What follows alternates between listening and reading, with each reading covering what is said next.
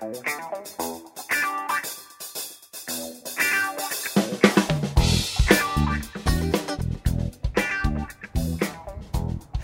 and welcome to the Rogue Tours podcast. My name is Chad Durham, and this is another mini episode for you that will uh, bide the time till we get to our um, ranking of Denis Villeneuve's movies that's coming up after Thanksgiving.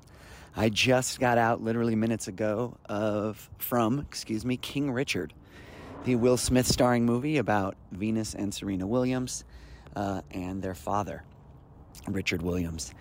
And just as an overall kind of summary, um, if you are a fan of sports movies, if you're a fan of movies about the creation of um, incredible athletes, which there have been many over the years, I don't think there's any chance you won't like King Richard. While there are some cliche moments, no doubt, um, they do a good job of not pushing too much, I felt like. The movie has a, a fairly traditional structure as far as uh, sports movies go. Um, starting when Venus and Serena Williams are, are pretty young, as young as like uh, 11 and, and 9, I think, or 11 and 8, or 11 and 10, I think maybe it is, sorry. Um, but um, it focused on a really short amount of time, and it is called King Richard. So ultimately, the movie is about the way that uh, Richard Williams, played by Will Smith, raised his daughters to to be these tennis stars that they became uh, in the in the early 1990s in Compton, California.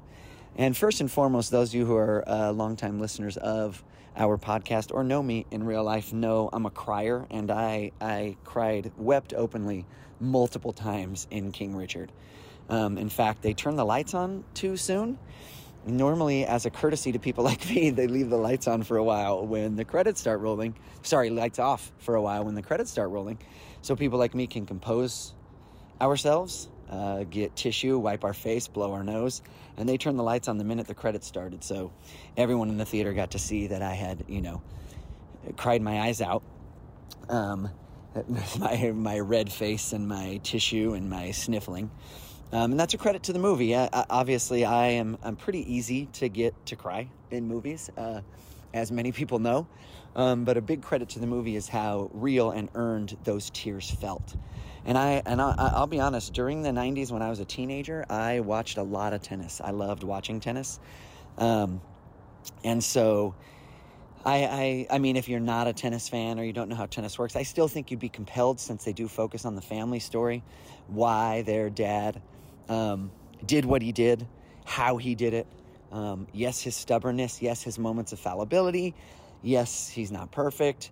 Um, but ultimately, you do get those resonant themes of family, of getting through um, adversity together, of what's the price when you try to um, take your kids at a young age and and turn them into something. You know, what's the price of that, and is it worth that price? Um, and what drives great athletes. So you get a lot of those family movie themes and those sports movie themes. Um, which is awesome. Okay, which is awesome. Um, so even if you don't like tennis, even if you've never paid attention to tennis, I still think you'd have those things to tether you to it. But as a as someone who watched a lot of tennis, one thing I was actually really impressed with is a lot of the tennis scenes look pretty good. Now, if someone were a tennis player, they would probably disagree with me. You know, like I'm not a tennis player, but as someone who watched a lot of tennis, um, the the tennis looked really good in the movie. Like it didn't look fake. Sometimes, especially in football movies, you see a lot of stuff that doesn't look like real football. In basketball movies, there's a staginess to a lot of the actual sports scenes that I think King Richard really avoided. You don't feel or see a lot of staginess, even though you know that these uh, matches are being, you know, recreated. They did a great job of getting actresses who um, at least sold the heck out of um, the realistic tennis, which I thought was pretty cool and, and probably something that was difficult to do.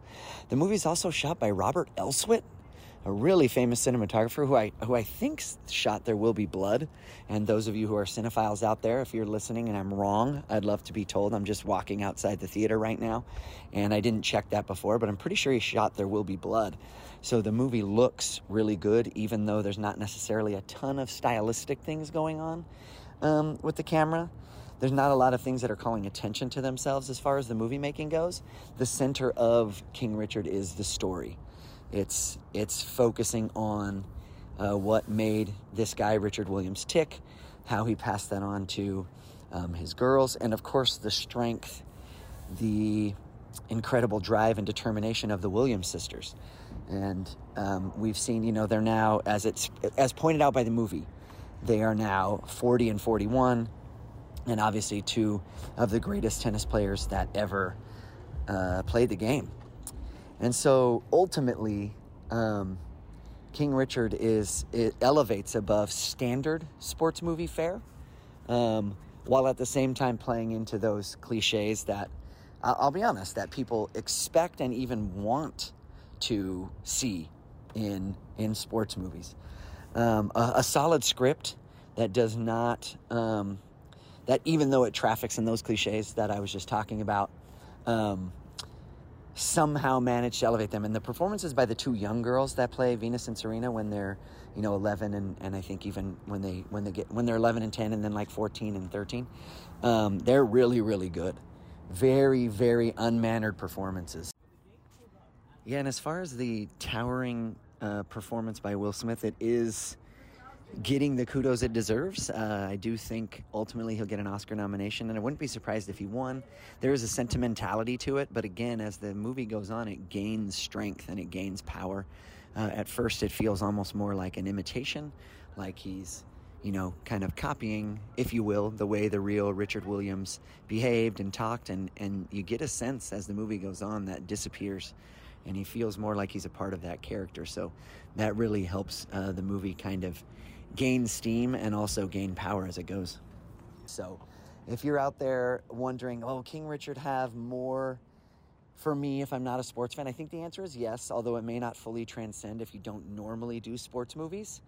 Um, but there's enough there about about culture, about growing up black, um, about um, the I guess the way that one is seen, or the way that families are seen, or the way that people are seen, um, as far as um, not poverty, but growing up without having money.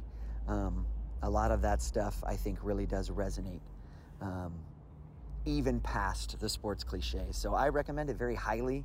Um, much like The Harder They Fall on Netflix, I would say this is A minus B plus, probably B plus. Um, there could have been some more stylistic things direct director wise that I think could have elevated it even more.